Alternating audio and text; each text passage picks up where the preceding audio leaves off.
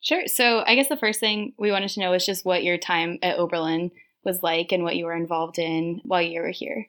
Oh, um, my time at Oberlin. I, my time. I was a very unremarkable student, and I think my time was pretty unremarkable. I uh, I hung out. I lived in Tank, drank beer and ate pizza. I went to the disco a lot, and then I graduated. I was a political science major, which I don't even know why. I think I thought I wanted to be in politics, but then I actually don't like politics. I I think I wanted to like make the world run better. And I thought like the world ran the way it did because people just didn't know better. but of course, that's not the reason the world runs the way it runs. Once I realized that like to make the world run better, I had to go and knock on doors, go door to door and knock and talk to people that I was scared of. And um, I was very shy, so I didn't like that idea. I ended up reading a lot of like political philosophers, but not really that didn't feel like they really applied to much of what was going on in the world. And I think the whole time I was there, I think really what I wanted to be was a was a journalist, and I just didn't really fully know that exactly. And I think somehow I'd gotten into my head that, well, that I could never do that. I don't know why. I don't know why I thought that. I, I, I just found my I thought of myself as not very talented, so don't think I was. I, I applied for a show at WOBC and I didn't get it. Um, oh, really? Yeah, I got rejected. What was your like, I mean, show? it was like so stupid. I, I did it like I, I should have been rejected. It was like so. I, I like we just like my friend was like, "Let's get a show on the radio," and I was like, "Well, no." And then we filled out an application. and We totally half-assed it, and we spelled everybody's name. We said we were going to like focus on a genre that I knew nothing about, and we spelled the names of all the artists in the genre all wrong. And it was like obviously like they shouldn't take our. It was like except um, eating dinner. Uh, I was always the last one in the in the dining hall, and I really liked friends that I had here, and I told myself when I was here that I studied pretty hard, you know, and I did. I tried. I, I got fine grades, um, and I told myself while I was here that I was like working just as hard as I would when I got outside and got an actual job. And then I, then I graduated and I got a job. And my first job was like as a social service worker. I studied Russian, so that was the other thing I did. I, I studied Russian, and I thought I would like learn Russian because it was the Cold War, and I wanted to build bridges of peace with the Soviet Union and Ronald Reagan was the president. Calling the Soviet Union the evil empire, and I was like, "You're wrong, Mr. Reagan. They're not evil. They're people just like you and me, and I'm going to prove it by learning their language and going and talking to them." So that's what I did. I, I mean, that's what I tried to do. So I stood and I looked in the course catalog, and it was Russian one, Russian two, Russian three, and then that was it. And I thought, well, okay, by the time you get to Russian three, you'll know Russian, right? And so started in freshman year, and then the sophomore year came along, and I was like, this isn't going very quickly because by soph- middle sophomore year, I could still couldn't really even say my name. I didn't know all the letters of the alphabet. you know, it was like it's a really hard language to learn. And then by Russian three, I was late into Russian three. I was like, I still couldn't say one single sentence in Russian, or I could say a sentence, but it was just like I, I was not. There was no nothing close to being like even conversant, let alone fluent in it. Um, and I was like, wait a minute. And so then I was like, oh yeah, you have to go to the language. You have to go to the country to learn the language. So I went to Russia, and I spent a year in Russia when it was still part of the Soviet Union. And that was a pretty big, that was a pretty big eye opening experience for me. And so then after I graduated, I got a, speaking Russian was my one marketable skill, which, and, uh, but I did get a job as a not, at a not for profit that was helping Russian refugees get settled in Chicago. And that was my first professional job. And I wore a suit and tie to work and I had a little office and I would go up and I would show up and I would help the Russian refugees work on their resumes and sort of give, help them decipher the news. Because like getting a job was a brand new concept. Like in Russia, you Mm. grow up and you get assigned a job and that's where you work. So like they just didn't understand the system at all. And the first day of that job, I showed up and I had to be there at nine, and I was like, okay, and I got myself to work by nine, and then I was like working, and I was like, and I kept looking at the clock, and I was like, oh my god, it's only eleven. Oh my god, it's only twelve. Mm. And then finally, it was like five, and I was like, oh my god. And then I went home and I fell immediately asleep, and I slept. I fell asleep at like five thirty, and slept until the next morning. And I was like, I have to do this every day for the rest of my life. It was crazy. but then you get used to it, and it's fine. that sounds great. It's gonna be really fun. Yeah, so much to look forward to. I guess the message being enjoy it while you can. um, no, but then it's like it's just like running a marathon. You just like then you build up your endurance and it's totally fine. And like now I can I can work I can work many hours a day and it's totally fine. But it uh, it, it really was like a shock the first like the first time you're like oh right you have to work you just have to stay you can't just show up at the library and then go home and then play basketball and then show up at the library again. You know, it's like a whole different thing. So. I'm always interested when journalists say that they were shy or that they are shy, and it seems like quite a lot of them mm-hmm. are. And it Yeah. has to. It's something. I like. I remember, you know, listening to the first seasons of Startup, and like Yeah. sort of. I think I had this perception that you were kind of playing it up a little bit, Mm-hmm. but hearing you say like, "Oh, no, I just grew up shy." Like, what was the transition between being a shy person and doing this thing that you really can't, like you have to put yourself out there in this really like, vulnerable? Yeah, I don't know. I think it is. It's something that definitely like I, I know a lot of journalists feel this way. Like they're just like they're really they are shy, and I think it's like I remember like I I had a friend who went to Brown, and he was he was on the school paper at Brown, and I remember I was like spending like I, I was I spent the summer there or something, and he was like still doing some sort of paper related thing, and I remember I was like, how do you just like call people up? And he was like, what do you mean? I was like, just how do you get on the phone? He was like, you just get on the phone. I was like, can I watch you do it? And he was like, can you watch me call somebody on the phone? I was like, yes. And so he literally like he was like he had to make a call for recording, and I literally just like watched how he did it because I was like I couldn't believe that you could just do that. I don't know. I think I was like I was always interested in people. I think it comes from being sort of confused by people. Um, maybe, which is like what makes people shy. You don't understand what you're supposed to say or what they're saying or why. Um, and so I think journalism is partly a project of trying to understand people. Um, and it's only a project that appeals to those of us who don't understand people that well. and so if you're like really good with people, you're just like, I don't need an article to tell me about this. I just I understand it. But like for us, I need like I need a lot of research and like edits and stuff. And I'm like, oh, that's why you did that. Mhm. Okay. Had you considered other journalistic mediums before you sort of fell, fell into radio? Oh yeah, yeah. No, I was, I was like, I mean, the one, the the thing that uh, the, when I was in college, like the thing that I was most taken by and that I loved, there was this like real, I think, a real sort of Renaissance golden age of magazine writing. Like that was around the time that like, um, there's the New Yorker, there's this Harper's magazine was really just like it was just so good, and there were so many super interesting people there, and all these people that are sort of like now sort of famous, like Michael Pollan, who's written all those books and like has gone on to become like a big famous public intellectual. He was like an editor at Harper's at that time. And um, Paul Tough, who has also written a bunch of books now about education and stuff, he's a less well known, but he was also like a big. Um, they were all sort of like centered there, um, and then and they were publishing really interesting stuff. And you know, there's other ones that like the Atlantic and like you know, like a lot of the, the, the men's magazines were sort of like there was like you know GQ and Esquire were sort of writing interesting stuff as well. So it was just like a bunch of there was a bunch of like journalism that I was super interested in. Um, and so I think that was my first love. And, I, and the New Yorker, of course, I like I would like devour these like super super long Mhm. New Yorker articles that now I, people would always say like I remember this like familiar lament at that time when I graduated, which was sort of like people complaining about uh, not being able to keep up with the New Yorker. Like the New Yorker would come too often, Hmm. and I'm like, "What are you guys talking about? I don't have that problem. I read it cover to cover the minute it comes. And that's what I would do, you know. And I would just, I was like, well, obviously you would. Like, why wouldn't you do that? So I was really into that. Yeah. I was really into like narrative nonfiction for, but, and yet, in no part of my brain did I ever see myself as like being able of doing that. Like to me, which I don't understand.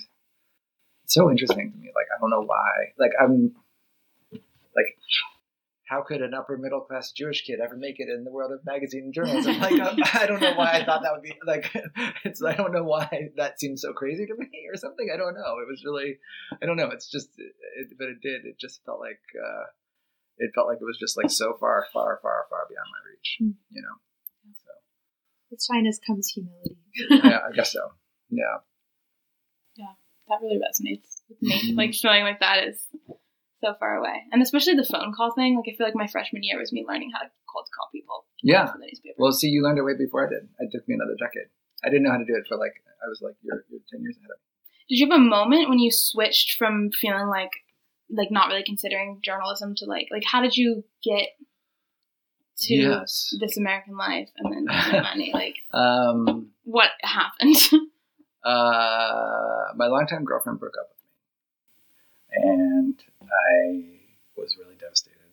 And I and then she was going to go to film school, and I was like, oh my god, she's going to go to film school and get famous. I'm going to be like left behind and devastated. That's honestly what happened. I was just like, and it just made me reassess my whole life. Like I was like, I felt like I'd been like playing it safe my entire life and trying and hoping that like I wouldn't have pain because of that. And I was in intense pain, more pain than I'd ever been in, you know. And um, and it and I was and I was like, well, this and it was a big reassessment of like, oh, I guess playing it safe doesn't keep you safe, so I might as well just try for what I actually want. And so then, um, so then I went and applied and tried for what I wanted and started applying for things and not getting them and then applying for them again and, until I got them. Um, and I eventually got a, a, um, I eventually got a, uh, internship at Harper's. Um, I was a teacher by this point, and so I had a, there was, the internships at Harper's were free. So you didn't make any money and you had to live in New York City. Um, and so, yeah, Like negative That's a great, that's a great trick, huh? And, um, and, uh, but because, um, of both the aforementioned middle class Jewish kid and also the fact that I was a, uh, um, teacher and I got paid through the summer, those two Mhm. factors.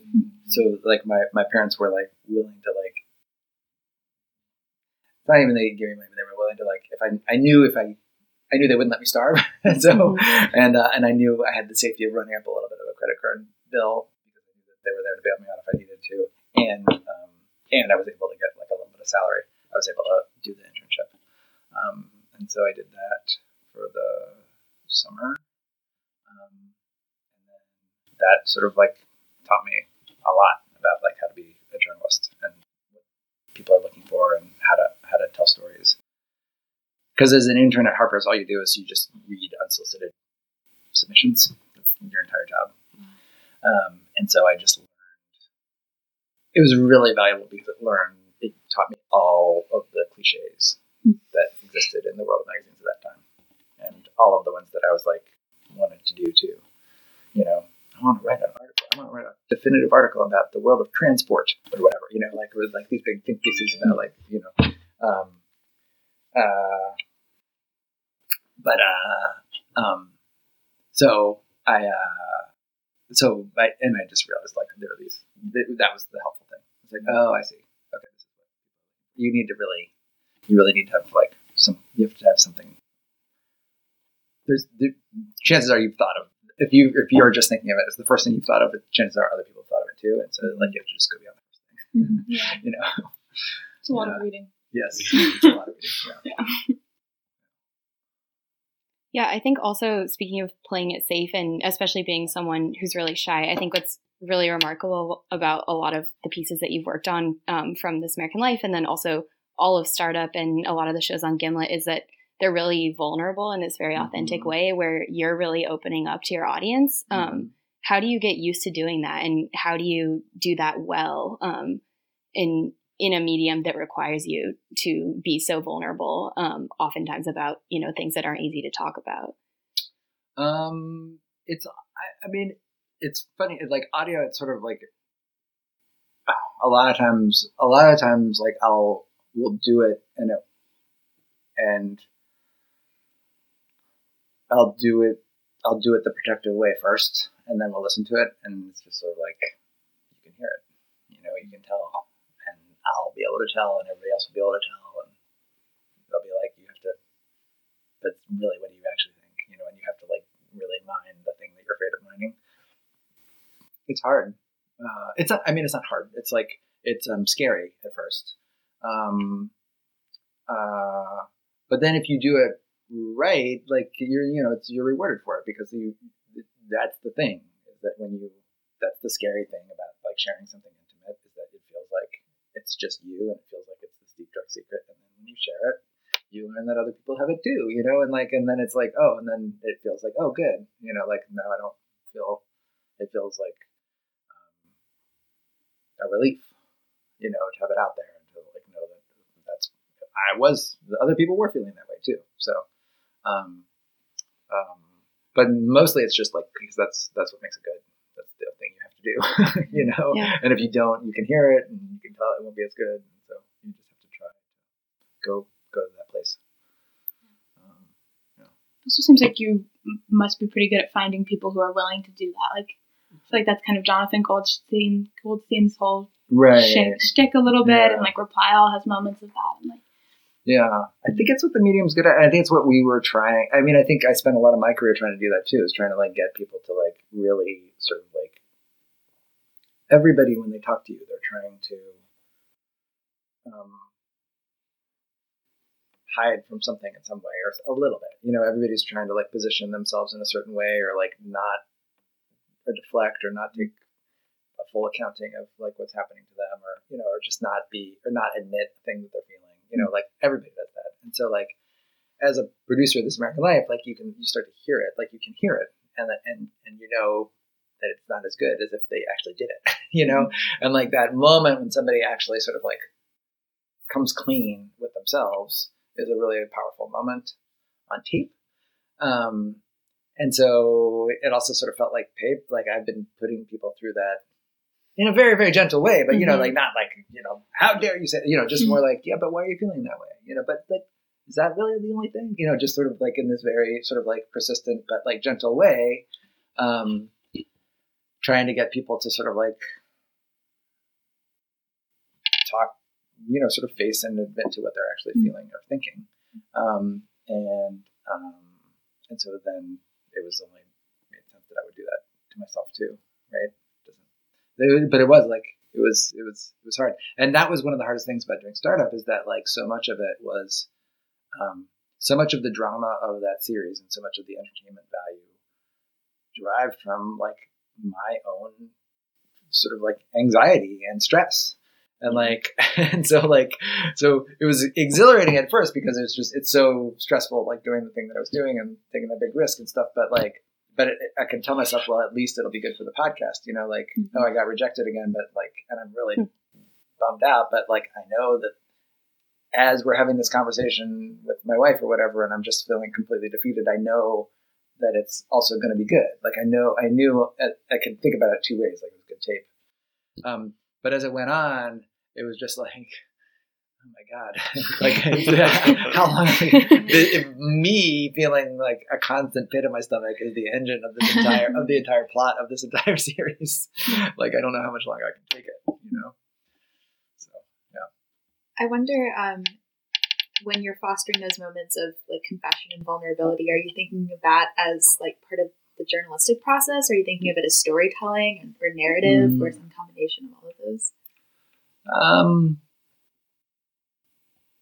I don't know. I, I don't.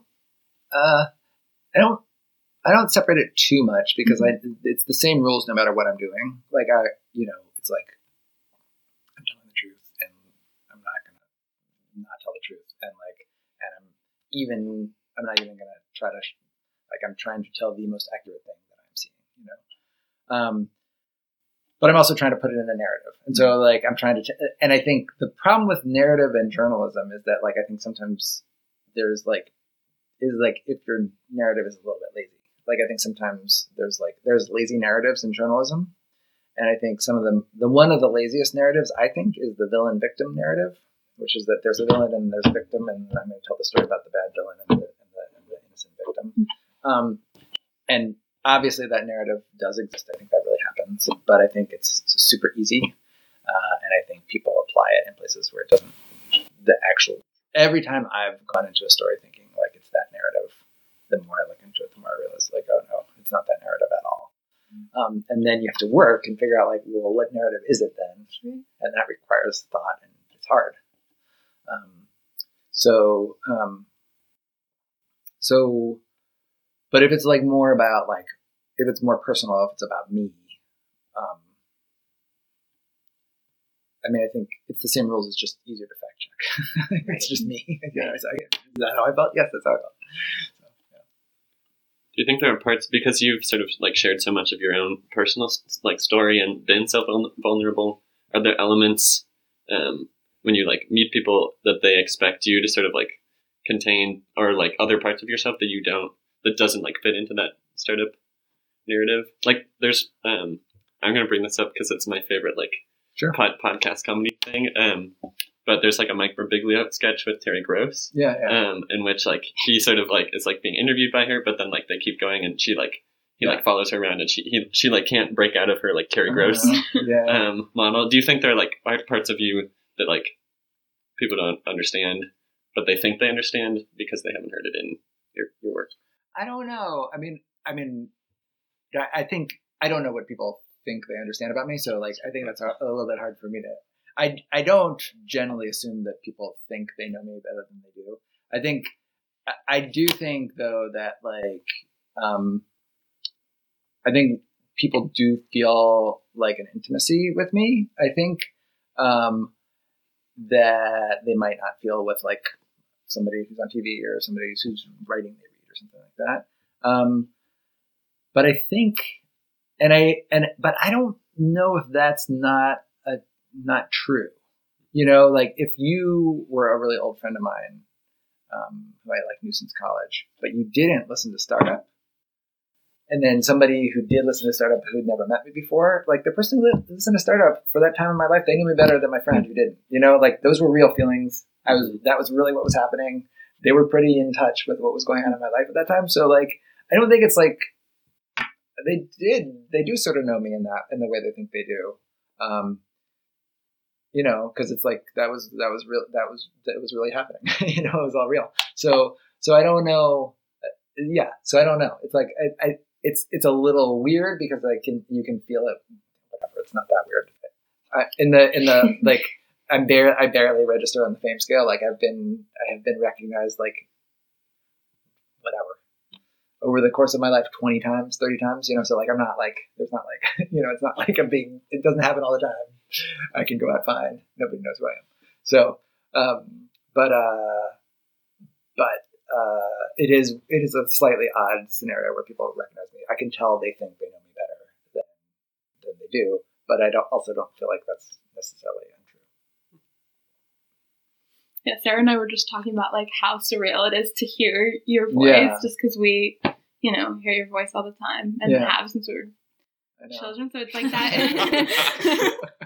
it's like that thing of like, um, I don't know, like aud- since audio is so intimate, yeah yeah. of course you'd run into this problem. yeah But- yeah It's, it, it sounds like it's not like a super bad problem. Like my mom No. is, she's like a huge like public radio fan, um, and she's always like, oh, like I think that'd be like the best kind of famous to be because then people like wouldn't necessarily like a- approach you on the street as much, but like you still sort of get to like tell stories and like be like a meaningful person in people's lives. yeah yeah yeah no it's nice it's it, i think it is it's better like um yeah um my my wife worked for uh rachel maddow and like i think it's like it's different Mm. for her like she's just like people just like see her and they, they know her and it's like very much like a big part of her life and like for me it's more fun it's more like i'll be like talking on the phone and then all of a sudden somebody will be like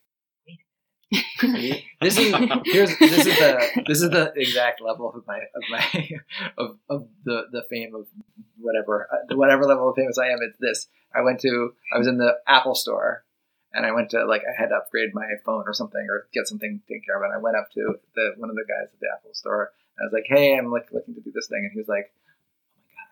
I was like, "What?" He was like, "Are you?" Like, yes. And then there's like 20 other Apple store employees, and it's like, guys, guys, come over here, come over here. And they all gather around. It's like, it's Alex Blumberg. And all the other 20 people were like, who? like nobody else knew who I was. So it's like one out of one out of 20 Apple store employees knows who I am. That's that's, that's basically what pretty good. Yeah. a good metric. It's fine. Way more famous than I ever thought I'd be when I was at Oberlin College. Yes, that's true. I think something that's also really interesting about listening to Startup was that people who knew you as a reporter got to see you sort of transition into the role of being a business owner also. Um, and I think a lot of people who go through that, talk about how it ends up making them lose doing the thing that they wanted to do in the first place from going in a position where you're, you know, actually on the ground doing things to being in a management position. But I Mhm. feel like you've really been able to continue producing audio and making all of these podcasts, whether you're appearing on different people's podcasts or now you have Without Fail and Gimlet Academy. Um, So, how have you been able to balance those two roles and to continue producing um, stories even as you're also doing the business side as well? Yeah, I mean, well, part of it was like we, um, I think my co-founder Matt was incredibly important in that. Like that was always sort of the way we were thinking about it. It's like podcasts are our product, and I was one of the main people who made that product, and so like I, I always had to keep keep doing that, and that was always going to be the thing that was going to be like that's where I came from, and so that was always going to be part of part of what I was doing. Um, I did for a while feel like I needed to sort of like get more into the running and the management of things. Um, but I realized that like it's all about like where are you adding the most value and and as I started I think we can there are people who are actually better um, managers, better operational people, better like leaders of you know in a certain kind of like um, organizational leadership kind of way.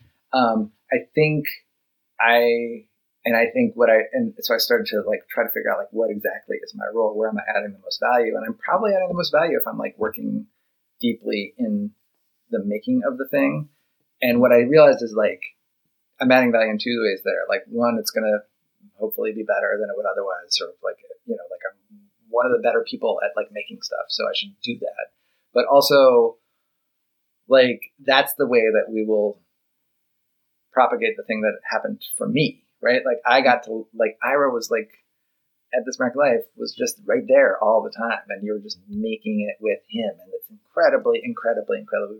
That's how you learn, and so and so if I can do that, then then I can then that that is the way we will make a whole bunch of sort of people with that level of, of talent, and so um, and that's been sort of like once I sort of figured that out, like oh that's what we're gonna do. Like I'm just gonna like I'm gonna try to like I'm gonna be working and stuff, and but the way I'm gonna justify it is I'm gonna just like always have a couple people with me by my side as we're making it. I'm always gonna be trying to target like certain people who are sort of at a certain level to try to get them to the next level, and like I'm gonna be super intentional about like making edits with me and making working on projects with me, making that a very very intentional skills transfer. Um, and that's been that we sort of like sort of hit on that a couple of years ago. Is like, oh, that's that's what I should be doing, and like that. And since we've been doing that, that's been it's been good. It's been cool to see that actually starting to work. How do you manage? Well, I don't know. How do you manage your time with that? That's such a Well, I painstaking. mean, no, I know. So I'm. I'm like you know well over half my time is spent Really? making stuff. Wow. Oh yeah, yeah. I'm in the like I'll I'll be in edits. I'm in like if you look at my calendar, it's like I'm in this edit on this this show. I'm like interviewing this person for this on this thing. I'm also launching a show um, that's coming out in the in, in the summer um, that I'll be that I'll be hosting. Um, but um, there'll be more about that. Too. Ooh. Exciting news. Secret. Yeah. Yeah. Um, when you do, I don't know if this is a good interview question. This is just a question that I want to know the Yeah, answer to. So hopefully that transfers. But when you sit and do edits with people, is that like they have a rough draft and then you're Mhm. you're listening to the rough draft and like writing like what is that? Yeah, so um, the way it usually works, it's sort of like a table read. So Mhm. like people will, um, like we just launched this. The, the the thing I was most that I was deepest in most recently was this like we have the show called Conviction, which is like sort of like deep dives into um, stories of like um, wrongdoing where it's unclear did they do it or not, right? And so we did the first episode about this, or the first season was about this crazy private eye in the Bronx and like this kid who was like thrown in jail a bunch of times by the Bronx police and sort of like was you know who was profiled and but the but the investigator was like sort of like interesting and was like sort of like doing all these sort of like slightly sketchy things himself. It was just an interesting, you know. And so we did this um, season about that, and then this, and so then we're we're coming out with the second season. We just came out with it, and it's a completely different thing. It's all about like this time in the 80s and 90s. It's, it's called um, American Panic. It's really, I love it. I think it's really, really, it's an amazing, I think it's an amazing series. So, but on that, we've been editing that for a long time. So um, the reporters, they would come in, they would have the script in front of them. We'd have the tape on the computer. Some the producers like has the tape cut, and they'll read the script, and then they'll fire the tape, and then they'll read the script and fire the tape. And so we just do it sort of like as a live table um, and then I'll be, and usually what I'm doing is I'm sitting there, I'm just like typing as fast as I can. I'm just typing, and then every time I have a note, I put it in caps lock and make the note in caps lock. And so I have like a, a page of vaguely unintelligible stuff on my computer, but then every time there's a caps lock, I can be like, oh, right, it was around the time that they said something like this, and then we can go back and we remember mm-hmm. what it was. And so then and we'll go through, and I'll, and the notes can be like, cut the sentence to don't know what's going on here to yuck to yeah you know anything you know just sort of like just trying to remind myself like how i was feeling at this point in the story. Mm-hmm. um, and then we'll go and address it. And a lot of times and it's always the same issues which is like where were you bored? Where were you confused? And where did you not care? What was happening? And so and it's always the first episode that's always the hardest because you have to that's the one where you have to make people care. And it's always that's the hardest thing to do is to make anybody care about anything. So um, yeah. So you have to spend a lot of time just trying to get people to care um, another question I had on on the topic of making actual podcasts. Um, so we're big Reply All fans, mm-hmm. and I was curious how you find the tweets that you bring for Yes, Yes, No, and, and how you decide which ones are going to be good stories. Because yeah. I think if you told someone that you spent a show for 40 minutes explaining a tweet, they would be like shocked and, and it sounds really boring. But then you mm-hmm. listen to mm-hmm. Yes, Yes, No, and it's fascinating every time. So I was curious how that process works. Um, I, uh, so the process the the process has evolved. It started with like just me just it was just like I was like I came into them one day and I was like I don't understand what's happening here. Like can you tell me? And then and then they and it was really fun and they explained it to me on tape and it just became that thing and, it, and that one had to do with like weird Twitter and like this guy dril on weird anyway it's just like back in the early days of like weird Twitter and um and so then and it became this thing. It was really fun and people liked it. And so we did we started doing that. And um and then at a certain point um but then at a certain point they start to like it's like the first time you do it it's like oh and it's this video game mashed up with this you know sort of like thing in pop culture. And then but that's all they are now. You know, it's just sort of like it's like I saw this character in this video game and I put it with this like public appearance of this person or whatever, and they're just like it's like 17 things, but they're all happening, and so it's the same story now over and over again. A lot of them, so so it's gotten a little bit more challenging.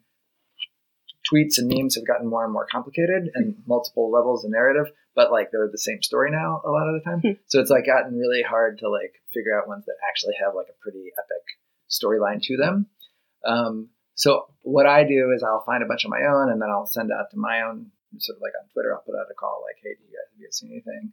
And then we'll get a, a whole flood of people like wanting us to do justice about this or that. And then, um, but then it's always ones that, but then, and then the team will go through and start to figure out like what's the story, and it's only the ones that have like a really juicy story behind them that we'll end up doing. So we sort of pre. And then occasionally I'll come across a sports one that Really in which case, that, that's really fun. When you sit down in the studio with them, do you actually not know? At that point, you don't know what's going on. Oh no, I don't know. Hmm. No, no, no. But they've already. It's not they've, the first time that they've seen the tweet. No, but but but you have to keep it like you can't know, and so and, and reply also they take this to an extreme, but they will they will hide things from the the host because like so like oh, okay. if Alex is working a story, he'll like complete, keep it completely secret and like the minute they talk about in the office, they'll send PJ out so he doesn't hear anything, and PJ's the same way because you because otherwise you can't. You can only reveal it once, and you can only get the actual reaction you need once, and then other after that, it's gonna, you're gonna sort of maybe it's gonna sound fake. So like, no, I don't know anything, and they won't let me know, and they don't tell me until I'm on tape. Yeah. Hmm. yeah. That's cool. Yeah. Is there um, a, a genre a type of story um, that you think is becoming more popular within the podcasting world? Like, I mean, like it's so interesting that we can have these like stories about technology that are sort of like meta and self-reflective mm-hmm. and like mm-hmm. talking about itself. Uh-huh. Um, where do you see that going? Um, well, so I'm now in fully in the world of like uh, all of podcasting, and I and I was in the world what I, what felt like all of podcasting was sort of like in the world of like NPR and, and this is like American Life, but now I've stepped into the world of all of podcasting. Mhm. I realized, oh, that was just like one corner of that world. Mhm. It's a pretty big corner and it's a very influential corner, but it's just like one corner, and there's huge other swaths of this of this territory, and so like the biggest shows in podcasting are dwarfing you know, sort of what we do. You know, like they're sports shows or Joe Rogan is like the biggest, I think, podcast in the in the world. Um, and uh, my favorite murder, and like the, there's like tons and tons of true crime, and so that's a gigantic and huge, gigantic thing. So, and I think that's been the sort of the narrative audio storytelling. I think we're continuing to like sort of like do tell new stories about new types of things, but like that's actually been one of the things that's sort of like it's just growing. And I think it's like I think it's evolving a little bit, but there's just so much like oh we can tell a story about that, and we can tell a story about that, and we can do the the thing we do about this subject, you know. And so I think that's more what we're doing. It's like not as much evolving of the form, although that still is happening a little bit. But like the way I think about it, when people when I think about like do I want to evolve the form or do I just want to tell more of these stories and the way we do, and I, I just want to tell more of the stories because there's just so much to talk about. Um, so, but I think we're also going to be like we're also evolving the form. Like I mean that's also a thing that's happening, but still it's like I think compared to the larger sort of all these other trends that are happening, I think that's there's just so much going on. you know, it's crazy. it's crazy. And like true crime, people love true crime. People love it. Love, love, love. It's like by far the single most popular genre on in podcasting. Um, and it dwarfs everything else. And the shows can be like you have to work so hard to make people care about internet culture or business or anything, and you don't have to work at all to make people care about true crime. They're just like, did somebody get murdered? I'm in, you know, and like it's just people just like the genre itself has such stakes built into it. You're just like, well, who killed the person? Who killed them? And you're just in, and so you can, so it makes sense. Like you don't, you don't, it doesn't take as much like trickery slash craft, however you want to call it, to like to keep people engaged. Just because like there's just so many s- stakes built in. Really crazy stuff how popular true crime is, in my opinion. It's funny. There's even um, I'm, I think probably excos were were around, but um, this last semester there was an exco on my favorite murder, my favorite Yeah. murder co. So yeah. yeah. Yeah. Yeah, and and that's a. I mean that that show is just like it's incredible what they've managed, what they've accomplished with that show. It's just. Are you, are you do you like it? You like We Well, were just talking about how we don't like it. So I I'm writing my senior thesis on the ethics of true crime reporting, um, and talking about Serial as sort of like Mhm. the catalyst for all the true crime that came after it. Um, so yeah, I was I would be curious. This is maybe a little bit more personal, but um, like what your take is on true crime podcasting because I think that there is a lot of it that's really well researched and that has really good intentions, and then there's some of it that is maybe a little bit more sensationalized or you know drawing us into things that um, are maybe not not what people should be interested or or you know not their business to be digging around in things. Um, but like some of the true crime that gimlet does really steers away from that like the clearing is Mhm. you know an example of true crime that does something different from what everything else is doing so I'm, I'm just curious what your thoughts are on the ethics of, of true crime reporting since it is so big in podcasting right now Yeah, I mean, I I think I think um,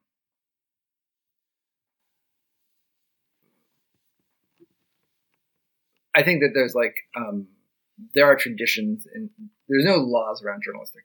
I mean, there are laws, but like most of the things, most of the operating principles that journalists operate by are, are sort of institutional and, laid out by the organizations that have been developed over many, many, many, many years of like this is what this is how we this is what we owe our audience, this is what we owe our sources, this is what we owe the truth, etc.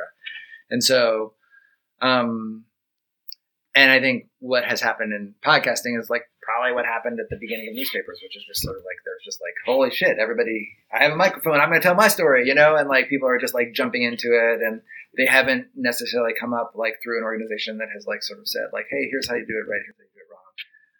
I think I think people are learning. You know, I think after at a certain like I was every young journalist is a little bit blasé about it, and then and then you get something wrong, and then the person like is like that was wrong, and that was my life, hmm and then you feel awful, and then you're like, oh right, and then it really makes you you really really really care about it, you know, and like, um, and I think that's starting to happen for a lot of Hmm. these places. You know, I think they will like they're real people that they're talking about, and they're telling their stories, and I think they're gonna have to start like reckoning with it. And I feel like I've heard I don't listen that much true I never listen to true crime. I'm not like a gigantic true crime fan.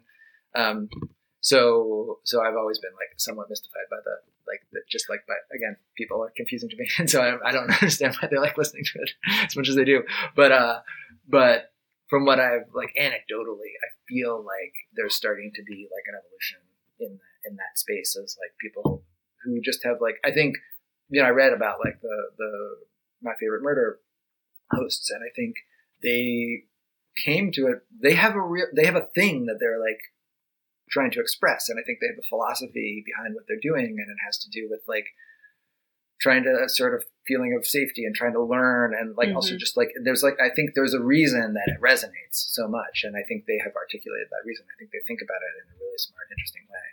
Um, but I don't think they'd ever been publicly telling these kinds of stories in front of large groups of people before. And so, like, I think it's obvious, like, well, I have to learn. Oh, yeah, right. I, we have to remember that. And so, and I think a lot of the people that are coming into the space are, are, are sort of reckoning with that, like everybody who does.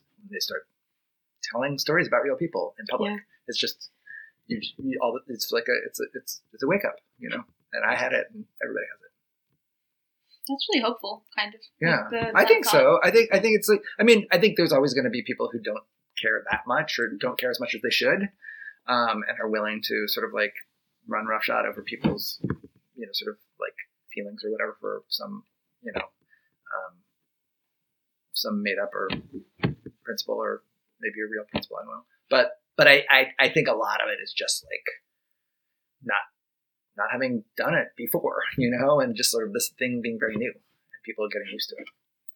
Um, um, and I don't think I think a lot of people don't think of themselves as journalists, obviously, right? Mhm. Like I think they're trying to they think of themselves as like, well, I'm entertainment, or I'm like, you know, Yeah. a lot of these a lot of the people in the true crime are coming like from the entertainment world, like you know, and so like I think they have to grapple with that. Um, and I think there are there should be like in some of the shows that I've listened to, like there's this show that my sister in law loves called Small Town Murder, and like they're like at the beginning of the episode they're like hey everybody we're we're a comedy podcast. We try to get it right but like just you know like we're comedy. We're trying to get we're going to track jokes. And if you don't want to hear us cracking jokes about people who are murdered you know like don't listen to this podcast right? Like that's what we're going to do. Um so like and it's just like and i think that's also partly what it is it's just sort of like letting people know like here's what we're doing You, you said you, you don't necessarily listen to a lot of true crime, but you did talk about like what you were reading as a as a college student. What um since you have like experience with different mediums, do you have like preferences or what do you read or listen to nowadays if you have time? Uh, yeah. So I listen. I don't. I, it's really hard for me to listen to anything other than um, other than rough cuts. I mostly listen to Gimlet rough cuts. Um, so uh, and then Gimlet stories and like you know I'm just I want to try to listen to as much of what we're making as possible and we're making more and more and more. So it's like it takes up more of my time. Um, I listened to the um, I listened to the Dolly Parton series, which I loved. Um, and uh, I have been getting into reading novels. Um, I I've just been reading a lot of novels lately, more than I used to. Like part part of that's about my kids. Um, my kids who are little and just like just like destroys every free moment you have. So like I didn't have any time to read anything. And then there was a now they're seven and nine, and there was there was a time like a year and a half ago where I was like, wait a minute, I don't have to do anything. Nobody's gonna kill themselves. I'm gonna them. Like my daughter was like sitting and reading, and my son was playing, and I was like, holy crap, I could just read a book. So I started reading. So I went and bought some books, and I've read books now. So it's been great. So I read. Um, I mean, I just read a bunch of stuff. I mean, not all, not as much as I read when I was a student. I don't have that much time, but but I have. Uh, you know, I read like read the Underground Railroad. I read a couple of Jennifer Egan novels. I love Jennifer Egan. Yeah. She's like she's one of my favorite writers. I read Manhattan Beach, and I read Visit from the Goon Squad, which I hadn't read, and I read. Um, Yeah, I they're love great. that book. um, Got all the English majors. Yeah. Or I'm not an English major. uh, yeah, I just read a bunch of stuff. It's been, it's been really nice. Do you when when you do listen to podcasts, do you listen at normal speed or do you listen at? I- this has been a controversy. Yes. I am like a still. Uh, I saw that Ira tweeted that he listens at Yeah. Speedway. And like, And then what? PJ responded, Yes. really upset. Yeah. Yeah. yeah. Um, I listen. Um, I usually just listen at regular speed, and then I will occasionally, if I want to speed it up, I'll listen at a one and a quarter. oh. Um, some podcasts I feel like that's okay. That's like that's what you're that's what we're trying to do. I think some of our podcasts that's what we're trying to do too. Like like we have a we have a daily show called the Journal, which um, yeah, I'm a big fan. I love that. I think it's so good. I think it's they're doing such a great job, and, and that's sort of like one of my go tos now. Like, cause I I'm like I just listen to a couple on the plane, and I'll occasionally if I have to get to work, I'll like I'll, I'll crank it up to one one point two five just to sort of like just so I can finish, so I don't have to leave. But yeah, but I feel like that's it's like that's what you're there for is like the the the information and the smart way it's presented, and like you know and they'll they'll throw in stories and stuff, but it's like it's like you're, they're just giving the news. So I feel like can, you can speed that up a little bit. I'm so glad you asked that question. Yeah. That's You're, you're been into the journal? Yeah, yeah. Oh. Well, I'm I'm an econ major, Uh, um, and so and so, but I think like a lot of the new stuff that I listen to, like I started doing it faster, um, uh, and then it was a, it was a, like a, Sarah a hard got hole to get into. yeah, so- yeah, yeah. No, I think it's totally fine though. I think it's just the use case. Like, I think, I, I again, I think it's like, um, we have this thing where like nobody says, "Do you do you watch video?" Right? Like people say, "Do you watch this TV show? Or did you see that Hmm. that viral, you know, whatever? Like, you know, do you see this thing on TikTok or whatever it is? Right? Like nobody says like, "Do you see Game of Thrones?" Nobody says, "Did you watch?" Moving pictures with sound attached to them, right? And then people still say, "Do you listen to podcasts?" Yeah. And like, there's like a hundred million different kinds of podcasts, and so um, and they are consumed in all different ways. And like you don't watch the Kardashians the same way you watch Game of Thrones, or like um, you know, sort of like um, oh my God, what's the new one? Watchmen, right? Like it's they're, they're completely different, and like you have to pay you have to pay deep attention to one, and hopefully that deep attention will be rewarded. And you don't to the other, and you have it on the background, and that's what you do. And I think and I think that's and I think podcasts are the same way. Like I think we we actually have there's a classification. There's like passive listening and active listening, and the active listening are like this is the event and like, but then you're making a basically a promise with your audience. You're like, if you invest in this, you will be rewarded. So you just have you have to bring it if you're making that kind of podcast, and that and you have immediately set the bar much higher. Um, and so if you're telling people like, no, you're you're not allowed to listen on uh, faster speed, then that then it's on you to like bring that Hmm. to make that worth their time. Um, and a lot of people do. Like I feel like you know the folks at This American Life do, and like a lot of a lot of people do. But but I don't.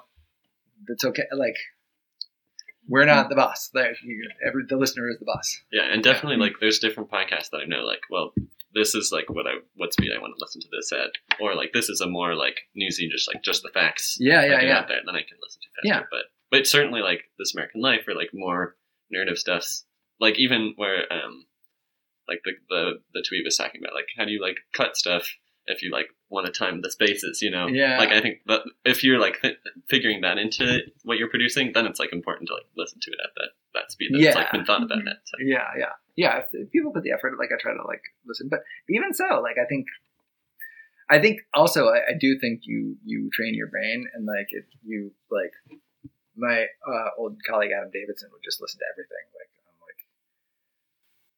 speed and a half or double speed or something. It sounded like it sounded like you know chipmunks to me, but it just like. But I think at a certain point you just like you just hear it as normal because you, your brain does adapt. So yeah. Well, speaking of diversifying types of podcasts, you mentioned in your talk that Gimlet's expanding, and obviously there's new podcasts all the time. Um, so for Gimlet, what do you see as the next steps, and then more broadly in the podcasting industry, as things are opening up and starting to change? Are there any trends you think we'll we'll start seeing in the next couple of years in podcasting? Yeah, I mean, I think we'll start seeing uh, different forms of podcasting, like what kinds of like what's you know. Um, uh, I think it'll continue to. I think um, we're going to see podcasting taking on lots, lots of subjects where it hasn't been yet. You know, like I think right now it's still sort of concentrated in sort of the news and information, true crime, sports. You know, there's not really, there's not really a, like a car podcast. You know, like there isn't really like you know like all these other. There aren't really like a lot of the things that exist in other forms of media. There aren't that many podcasts. There's not like they're, they're really sort of like whiz bang culture. You know, sort of like you know pop pop culture podcast. You know, there's there are, but there's like you know I think there can be more in those. I, I would imagine there's going to be, and I'm I'm actually bad at like figuring out like what where the next subject area is going to be. Um, but and I think we're also going to have like lots more forms. Like I think there's going to be everything from like really short form. I think there's going to be new ways of delivery. Like on Spotify, like they have this thing that your, your daily drive, which is like a sort of like a it's a mix and like and I think um, and I think there's going to be more room for like short form content. Like the podcast is going to be less and less like a 20 to two hour long thing that has a beginning and an end, and you have the credits and stuff. And I think there's going to be different kinds of different kinds of audio content. Um, I think there's going to be a less and less distinction between audio fiction, audiobooks, and, and podcasts. Like I think that's going to sort of all start to sort of like it's all going to come together a little bit. Um, yeah, I think there's. I think it's it's going to be, um, and I think it's just going to it's to keep growing. Like I think it, I think we're seeing massive growth already, and it's just going to keep happening. I think it's a big. I think I think it has been like this dormant thing for a long time. It was the last medium to which on demand came, Yeah. and feel like just got here, and like the same thing that we're seeing with like prestige television and, and like the way that that has changed television. I think it's going to change audio. I think at the very beginning of that. Yeah. Well, with that, um, we've run out of time, but thanks so much, Alex. This was Yeah. a pleasure. Thank you guys. It was really Thank you so much. Yeah, yeah, yeah. All right. Got it.